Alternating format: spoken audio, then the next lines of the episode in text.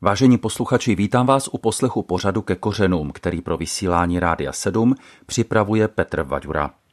V našem současném cyklu posloucháme archivní nahrávky s dnes už zesnulým profesorem Evangelické teologické fakulty Univerzity Karlovy Janem Hellerem. Před námi jsou dva rozhovory týkající se starozákonní knihy Ozeáš. Nejdříve uslyšíme text první kapitoly – Budeme jej číst na dvakrát a ve druhé části jej uslyšíme až do třetího verše druhé kapitoly.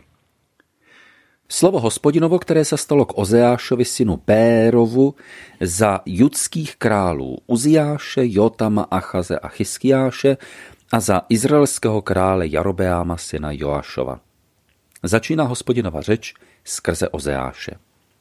Hospodin Ozeášovi řekl – Jdi vezmi si nevěstku a ze smilstva měj děti. Země jen smilní a smilní, odvrací se od hospodina.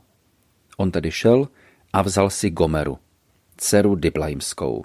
Scénu, ve které velice důležitou roli hrají jména a jejich význam, nemohu probírat s nikým jiným než s profesorem Janem Hellerem, který vydal slovník biblických jmén. Takže pane profesore, O co se tady vlastně v tom Ozeášově proroctví jedná? Ozeáš je asi v izraelských prorocích prorok zlomu. Byli už tady proroci dřív, takový Nátan za Davida, Eliša, Eliáš, ale pokud víme, je Ozeáš první prorok, který užívá modelu rodiny pro popis vztahu k hospodinu. Je to konkrétně manželská smlouva mezi mužem a ženou, základ manželství, která je obdobou smlouvy mezi hospodinem a dcerkou izraelskou církví.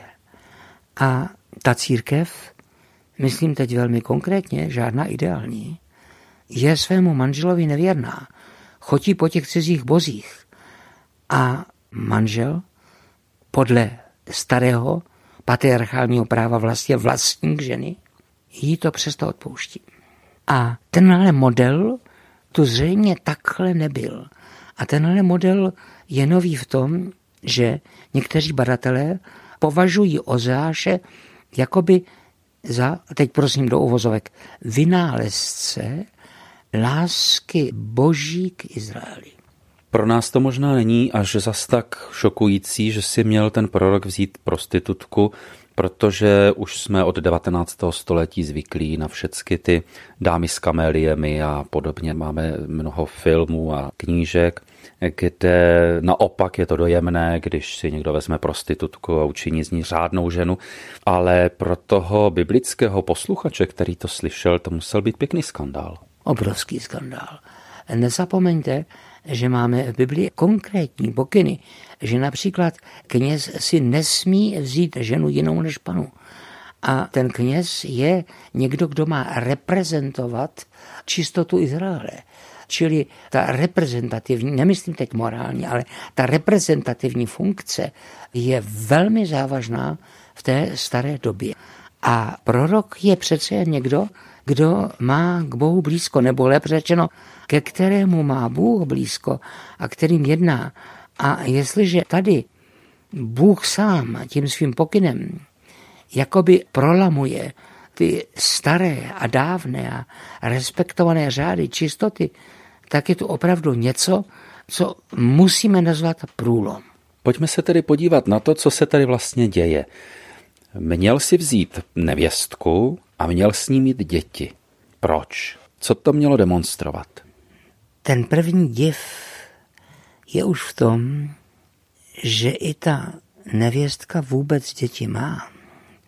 Vzpomeňme si na ty neplodné, od Sáry přes Rebeku po Ráchel, na neplodnou Anu, matku Samuelovu. To boží poženání jakoby tady proráží zákon. Jenomže ty děti dostávají symbolická jména, je dost nepravděpodobné, že by někdo na děti takhle skutečně volal. A ta jména křičí, ta jména mluví o tom, že ten, kdo je nese, stělesňuje postoje, které vedou od Boha pryč. Čili když bychom se to pokusili pochopit, tak ta Gomera, manželka Ozeášova, zde představuje boží lid. Ozeáš je tady jakýmsi reprezentantem samotného hospodina a teď vzniká tedy intimní svazek mezi hospodinem a jeho lidem. Ovšem ten lid nemá charakter té čisté, krásné nevěsty, ale nějaké podivné diblajimské gomery, která je nevěstka. A teď z toho vzcházejí ty děti, které nám obrazně představují zase ten výsledek toho, co ta nevěra Izraele vlastně přináší. Vy už jste zmínil, že jsem se zabýval jmény. Ta jména tu mluví. Gomera se dá přeložit ukončil. Tokiž rozumí se hospodin. Jakoby ta Gomera nesla jméno, které bychom volně přeložili a dost.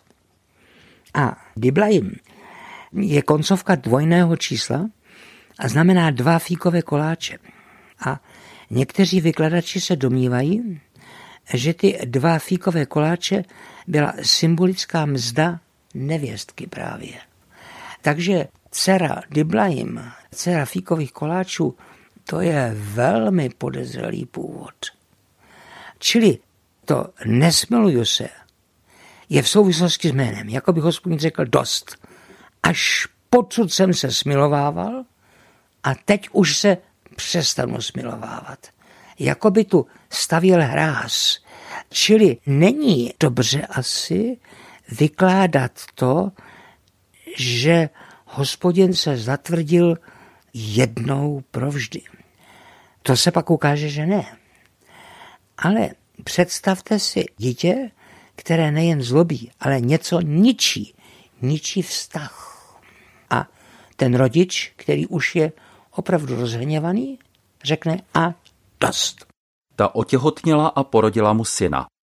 I řekl mu hospodin, pojmenuj ho Izrael, neboť já zakrátko potrestám Jehův dům za krev prolitou v Izraelu. Zruším království izraelského domu. Stane se v onen den, že přelomím Izraelovo lučiště v dolině Izraelu. Opět otěhotněla a porodila dceru. Řekl mu, pojmenuj ji Lorucháma, to je neomilostněná, protože nadále nebudu izraelskému domu milostiv. Dosud jsem jim promíjel. Domu judskému však budu milostiv. Zachráním je skrze sebe, hospodina jejich boha. Nezachráním je lukem, mečem a válkou, koni a jezdci. Když odstavila Loruchámu, otěhotněla a porodila syna. I řekl, pojmenuj ho Loami, to je nejste lid můj. Neboť vy nejste můj lid a já nejsem váš Bůh. Izraelských synů bude však zase jako mořského písku. Nikdo je nezměří. Nikdo je nesečte. Na místě, kde se jim říká nejste lid můj, bude se jim říkat synové živého Boha. Synové jučtí a synové izraelští budou pospolu zhromážděni, ustanoví si jedinou hlavu a výjdou z této země.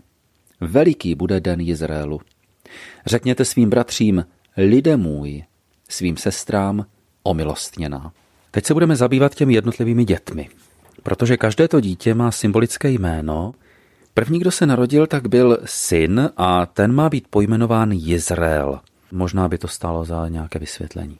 Před královským rodem Jehuovců vládli Achabovci. To byli lidé, kteří pocházeli od Omriho, patrně arabského velitele takové pretoriánské gardy, předchozího, pochopitelně odstraněného krále, který, jak víte, Achab si vzal Izabel, fenickou princeznu, a zaplavil severní Izrael modlářstvím. Prorok Eliša dostal za úkol pověřit Jehu převratem a soudem nad tou achabovskou dynastií. Jehu to ale provedl tak krvavě, že sám do své revoluce zakódoval její zánik. To je nesmírně hluboká věc. Ve starém zákoně jsou náznaky, ale není to jednoznačné. V Novém zákoně je to jednoznačné.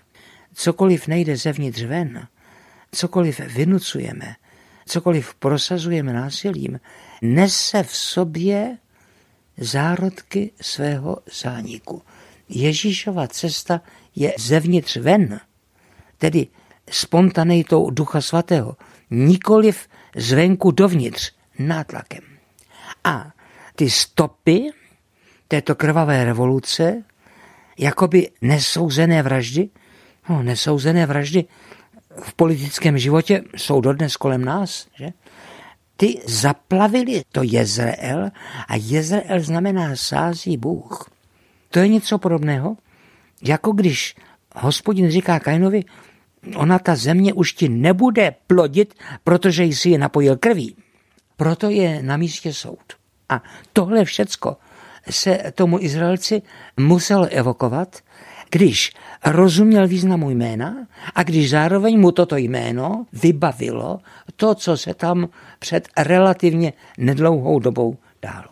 Všem tady to neznamená jenom soud nad Jehuem a jeho domem, ale tady je doslova řečeno, zruším království izraelského domu, stane se v onen den, že přelomím Izraelovo lučiště v dolině Izraelu. Přelomit lučiště bylo ještě i ve středověku. Výrazem soudu, který odzbrojoval nositele lučiště a zakazoval mu nadále nosit zbraně, to znamená, to je výraz odzbrojení. Izrael Severní království se teď myslí, někdy se nazývalo také Efraim, spolehá na násilí. Ta revoluce Jehuova, která měla pozitivní cíl, ale proběhla způsobem, který tento pozitivní cíl rozbil, je, už jsem to natrčil, něco, co obsahuje samo v sobě zárodky pádu. To severní království a po jisté době později i jižní, jakožto politická instituce v sobě obsahuje něco, co je osudné. Není to samozřejmě jenom boží soud, který znamená pát Jeruzaléma. Nýbrž je to zároveň uprostranění, aby ten boží lid, který přijde, ten lid, který bude žít, řeknu obezřetně, ze sil nového věku, už nespoléhal na vnější moc. A to se naplňuje samozřejmě až v nové smlouvě.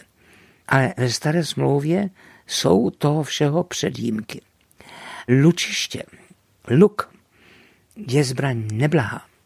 Dobré zbraně jsou ty, relativně dobré, rozumějte, ve kterých je člověk vystaven stejnému nebezpečí. To je meč. Znači, já musím šermovat a je to napůl. To je souboj, ordál.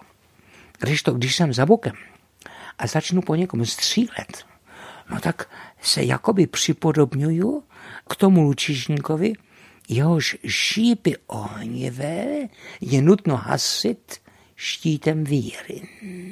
Prak je na hranicích. A prakem se nedá úplně přesně mířit.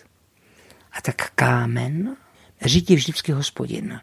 Goliáše nezabil David ale hospodin sám.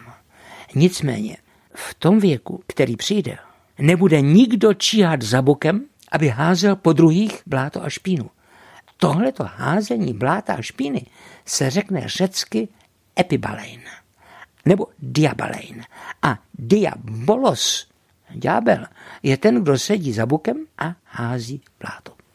Další jméno, které se objevuje v tomto textu, je Lorucháma, je zde vysvětleno jako neomilostněná, protože nadále nebudu izraelskému domu milostiv.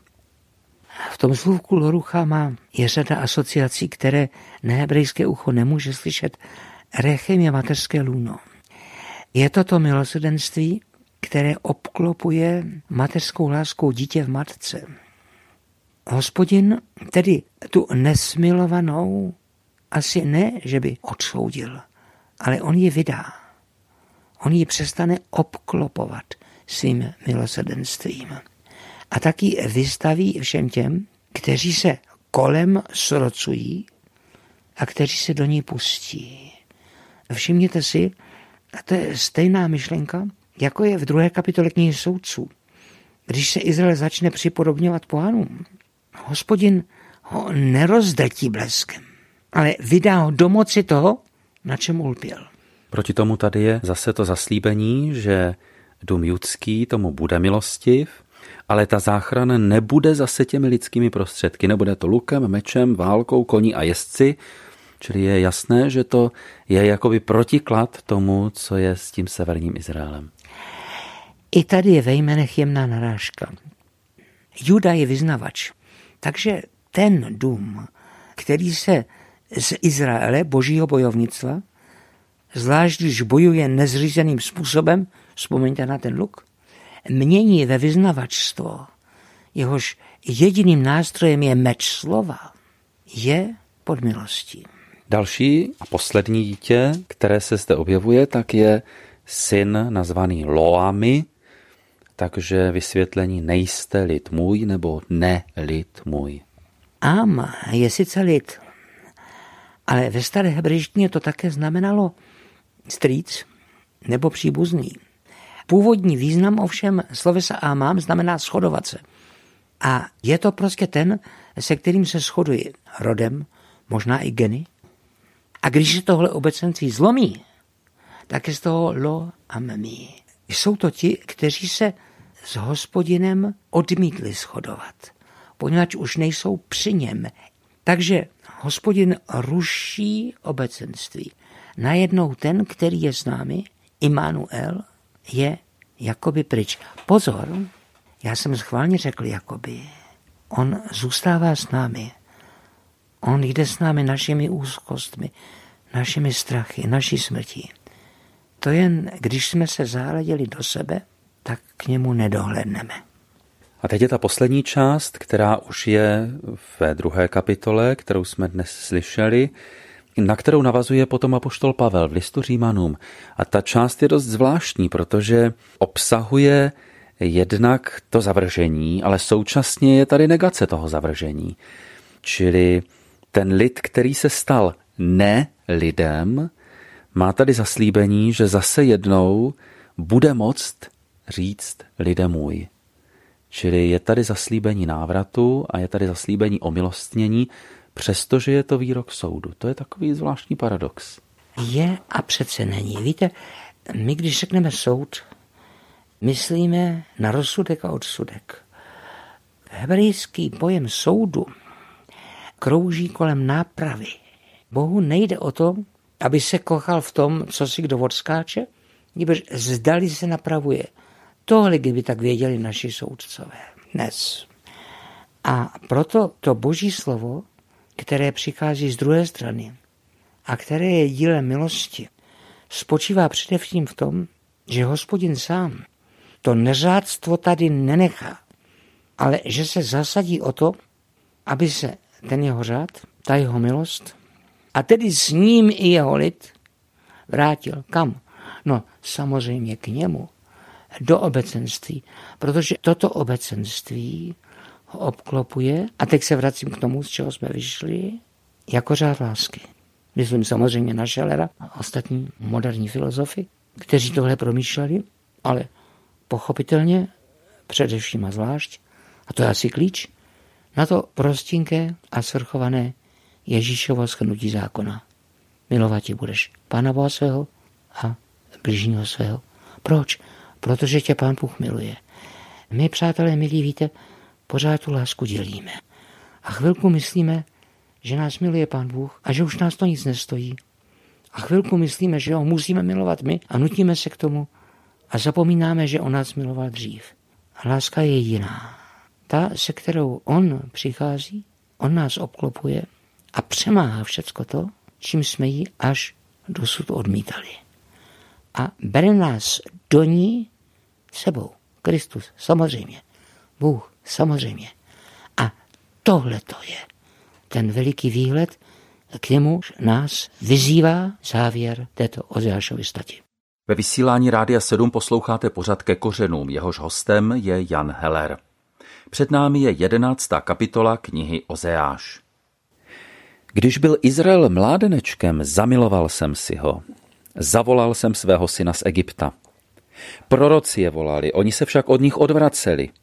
Obětovali bálům, pálili kadidlo tesaným modlám.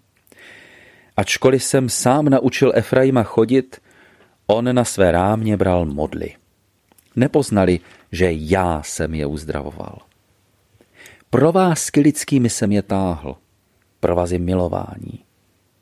Byl jsem jako ti, kdo jim nadlehčují ho, když jsem se k němu nakláněl a krmil jej. Nevrátí se do egyptské země, ale jeho králem bude Ašůr, neboť odmítli vrátit se ke mně. V jeho městech bude řádit meč, skoncuje z jeho mluvky, pro jejich záměry je pozře. Můj lid se zdráhá vrátit ke mně, když ho volají k nejvyššímu. Nikdo se nepozvedne. Což bych se tě, Efraime, mohl vzdát? Mohl bych tě, Izrael, jen tak vydat? Což pak bych tě mohl vydat jako Admu? Naložit s tebou jako se Sebojímem? Mé vlastní srdce se proti mně vzepřelo. Jsem pohnut hlubokou lítostí. Nedám průchod svému planoucímu hněvu. Nezničím Efraima, protože jsem Bůh a ne člověk. Jsem svatý uprostřed tebe. Nepřijdu s hněvivostí. Budou následovat hospodina a že zařve jako lev. Až vydá řev, přiběhnou střesením synové od moře.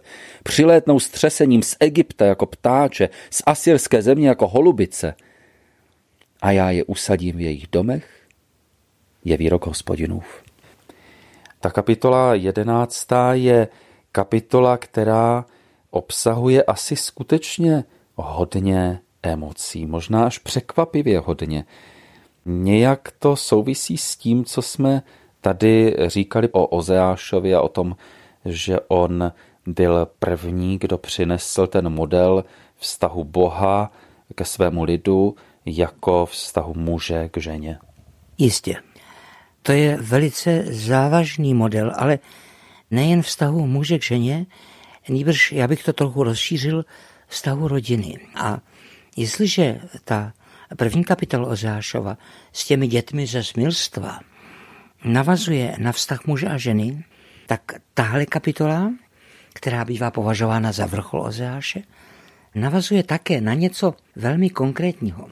Navazuje na oddíly z Deuteronomia, kde se vykládá o tom, že když syn je vzpurný a vzpírá se rodičům tak, že prostě odpírá božímu zákonu, ti rodiče ho mohou přivést před soudce a tam se koná soud, jehož výsledkem je poprava tohoto syna. Ukamenování. Ukamenování.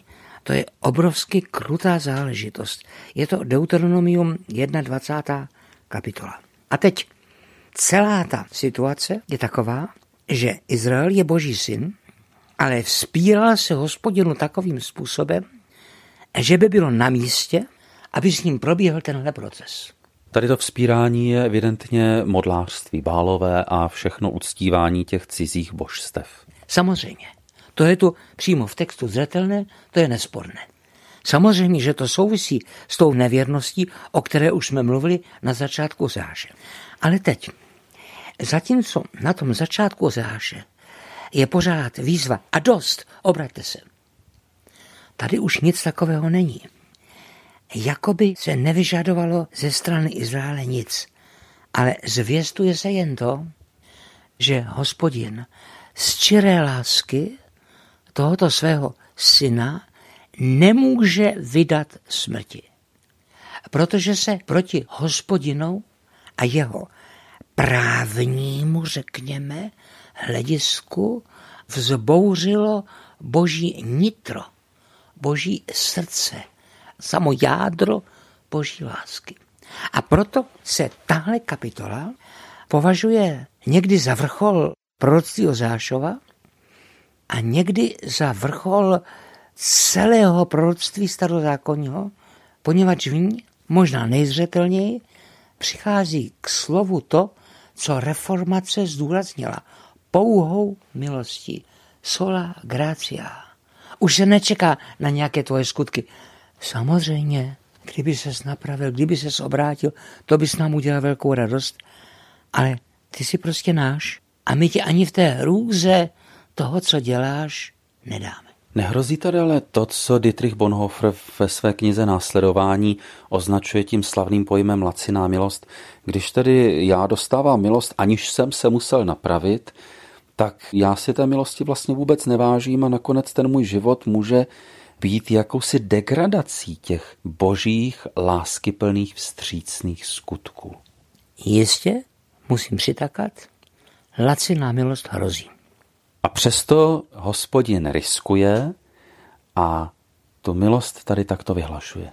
Ano, a ono to má ještě hlubší důvod. Kdyby ji nevyhlásil, tak soudí on.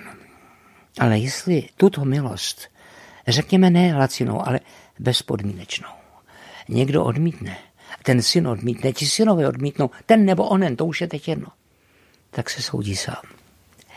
Víte, já myslím, že to, že nás Bůh soudí, je něco velice důležitého, my to nesmíme škrtnout. Ale jestliže vidíme do hloubky, vidíme, že nás vlastně soudí jeho soucitná láska, kterou jsme tak radikálně odmítli, že už Bohu samotnému jakoby nic jiného nezbývá. To je dost závažné tvrzení. My, když tady stopujeme v té jedenácté kapitole ten průběh projevu boží lásky, tak vidíme, že to začíná skutkem. Začíná to vysvobozením z Egypta jako tím základním projevením boží lásky, ne deklarativním, ale skutečně faktickým. A postupně to pokračuje až k odhalení božího nitra, božího srdce, až je to, až je to takové nezvyklé číst si o tom, jak to tady je napsáno. Nedám průchod svému planoucímu hněvu, protože jsem Bůh a ne člověk, a ještě mé vlastní srdce se proti mně vzepřelo. Jsem pohnut hlubokou lítostí. Tady se to odhaluje, tady je jakýsi postup toho božího jednání s člověkem a odhalování tajemství boží lásky. Někdy se říká v takové té takzvané cestě záporu, v negationis, že Boha nemůžeme ohraničit. Ale to neznamená, že je neohraničitelný jeho hněv, jeho zatvrzelost. Naopak, jestli je v Bohu něco neohraničitelného, tak je to jeho láska jeho sklonění k nám, jeho trpělivost s námi. A to zde říká text naprosto zřetelně. Čili je-li Bůh v něčem nepřekonatelný, pak je to jeho pokora, jeho trpělivost, jeho smilování, jeho náklonost k nám. Nikoli v ty negace, které v něm vidíme a které sice mají své biblické dimenze, ale které někdy izolujeme a nerozpoznáváme v té pravé souvstažnosti, v té pravé korelaci. Bůh, láska je, řekl apoštol Jan a řekl to velmi jednoduše, jen třeba to nějakým způsobem přijmout. Čili ta boží svatost, o které se tu mluví, ta boží oddělenost, není oddělenost nedostupnosti.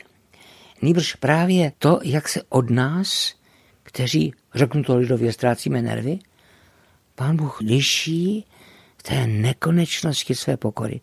Nemáme dokonalejší zrcadlo této pokory, než je tvář zmučeného Krista. Jedenáctá kapitola Ozeáše je dosti překvapivě citována v Matoušově evangeliu. Tam, když Matouš mluví o návratu z Egypta, když rodina Josefova uprchla před Herodovým pronásledováním a vražděním nevinátek, tak potom, když se vrací, tak tam Matouš používá právě tento text, kterým my jsme začali. Z Egypta jsem povolal svého syna. Ale tady v tom Ozeáši je tím synem evidentně Izrael, zatímco v tom Matoušovi je to Ježíš. Tak jak si tohle teď dá dohromady? Docela dobře, jestliže si uvědomíme, co je to Egypt. České slůvko Egypt pochází z řeckého Egyptos, což je zkomolenina starého egyptského chet, palác, ko, duše, ptach, ptahovi. Ale ten ptach, Bůh zavinutý, tedy Bůh v podobě mumie, byl vlastně patron smrti. Egypt je země hrobu. Egypt sám je hrob. A povolat syna z Egypta znamená povolat ho do života ze smrti. Vysvobození z Egypta je vysvobození do života. A ten, kdo se rodí a v kom je stělesněná budoucnost, je syn, syn pravý, syn Řeklové by řekli opravdový katexochen. A tento syn je role, do které tady vstupuje Izrael. Vzpomeňte si, jak některé ty role, třeba role Mesiáše, Izajáš 53, nám úžasně osvětlují výhled do Nového zákona. Ale tahle role je jenom paprskem, který nás vede dál. A v této roli stojí a tuto roli naplnil ten, který byl potom povolán z Egypta, aby byl povolán z hrobu. To je Ježíš. Samozřejmě. A to exeket nemůže nevidět jakoby v souvislosti, ba až v zákrytu. To ovšem, když čteme to Matoušovo evangelium povrchně, tak si myslíme jenom, že Josef z Marí utekli s děťátkem do Egypta. A to je krásné vyprávění, které tam u Matouše máme a proti kterému nelze nic mít, ale které má mnohem hlubší význam, poněvadž je předjímkou celého Ježíšova útělu. Ty příběhy dětství jsou šifrou Ježíšova údělu, anticipací, předjímkou. A když tohle nějak vidíme, tak se nám to všecko začne skládat dohromady. Je tady ještě jedno místo, které možná nám ukazuje trošku víc, nežli jenom na tu aktuální situaci. Je to nakonec proroctví, zaslíbení. A je to místo možná dosti příznačné, protože se potom opakuje podobný druh proroctví ještě v dalších knihách, v Ezechieli a v Izajáši. A to je ten závěr. Až vydá řev, přiběhnou střesením synové od moře, přilétnou střesením z Egypta jako ptáče, z asyrské země jako holubice. A já je usadím v jejich domech, je výrok hospodinův. Zatím jsou mytické souvislosti. Egyptský bůh ve starém Egyptě, výkonný, byl Horus představovaný jako sokol. Čili to ptáče je odbáje slovní demitizace výkonného boha egyptského panteonu. Holubice bylo znakové, posvátné, emblemové zvíře iž tady, hlavní bohyně mezopotamského panteonu. Proto přiletnou z Asýrie jako holubice. Přesně tak. A ti všichni, když přilétají, tak to znamená, že jsou sami v koncích. Že putují k tomu, který sám má život. Vzpomeňte si, jak ti mudrcové od východu putují za hvězdou života. Kam jinam, než k tomu, který říká, přišel jsem, abyste život měli a hojně měli. Proto také tady je jako první, že přicházejí ti synové od moře, které symbolizuje zase smrt. Přesně tak. Pane profesore, no a co to umístění v jejich domech? To je přece obsahem mnoha proroctví a zaslíbení starého zákona, že budou zase bydlet ve své zemi, že budou ve svých domech, že tam budou v bezpečí, že hospodin bude jejich bohem. Ale nám to přijde dneska z té naší novozákonní perspektivy trošku málo. Nezapomeňte, že dům jako symbol domova je protiklad odcizení. My jsme jmenovitě ti lidé, kteří nějakým způsobem žijí bez lásky, žijí třeba ve svazcích, kde láska mizí, jsou odcizení. Oni vlastně vnitřní domov nemají. A takým ty domy schází. Nový zákon nám říká to zřetelně, teď už zase samozřejmě jdu ze starého do nového, to dělám pořád, ale snažím se to dělat uvážlivě a na základě textu. Nový zákon říká, že naším věčným domovem je Bůh sám. Bydlet v domích, bydlet chráněn, je bydlet v Novém Jeruzalémě. Nebýt odcizen. Pozor, ne nějak sociálně nebo filozoficky, duchovně, v nejhlubším slova smyslu, být doma. Tady se mě to bezdomovectví Kainovo, země not, bloudění a vyhnanství, propojuje s tím Ježíšovým slovem v domě oce mého příbytkové mnozí jsou. Jestliže smíme užívat už zde někdy za života, alespoň zábleskem, trošičku radosti, ze které není kocovina, pak je to z boží blízkosti. Jestliže se smíme na něco těšit, pak to není splnění našich představ o onom čase, ale to, že jdeme tam, kde už blízkost Boží nebude spochybňována našimi ústmi a naším strakem. Kde blízkost Kristova bude stálá a pevná. Myslím na zjevení, pochopitelně. To je bydlení v domech. A K tomuhle tomu jsou zváni ti chudáci bezdomovci, kteří vzlíželi k Ištar, já to teď budu hodně jednoduše dešifrovat, k bohyni vášně, anebo kteří vzlíželi k horu, bohu sice moci, ale jen lidského řádu. Domov je víc než všechen řád. Ten výhled je výhled vysloveně eschatologický. Je to výhled do ráje, který je tu ovšem zašifrován do zkratky, která nám třeba neevokuje hned tu druhou kapitolu Geneze, ale která se táhne celým písmem a která, když si tohle uvědomujeme, co jsem se teď pokoušel říct, je zrozumitelná. Skončil pořad ke kořenům, jehož hostem byl profesor Jan Heller. Loučí se s vámi a dobrý poslech dalších pořadů Rádia 7 vám přeje Petr Vaďura. Naslyšenou.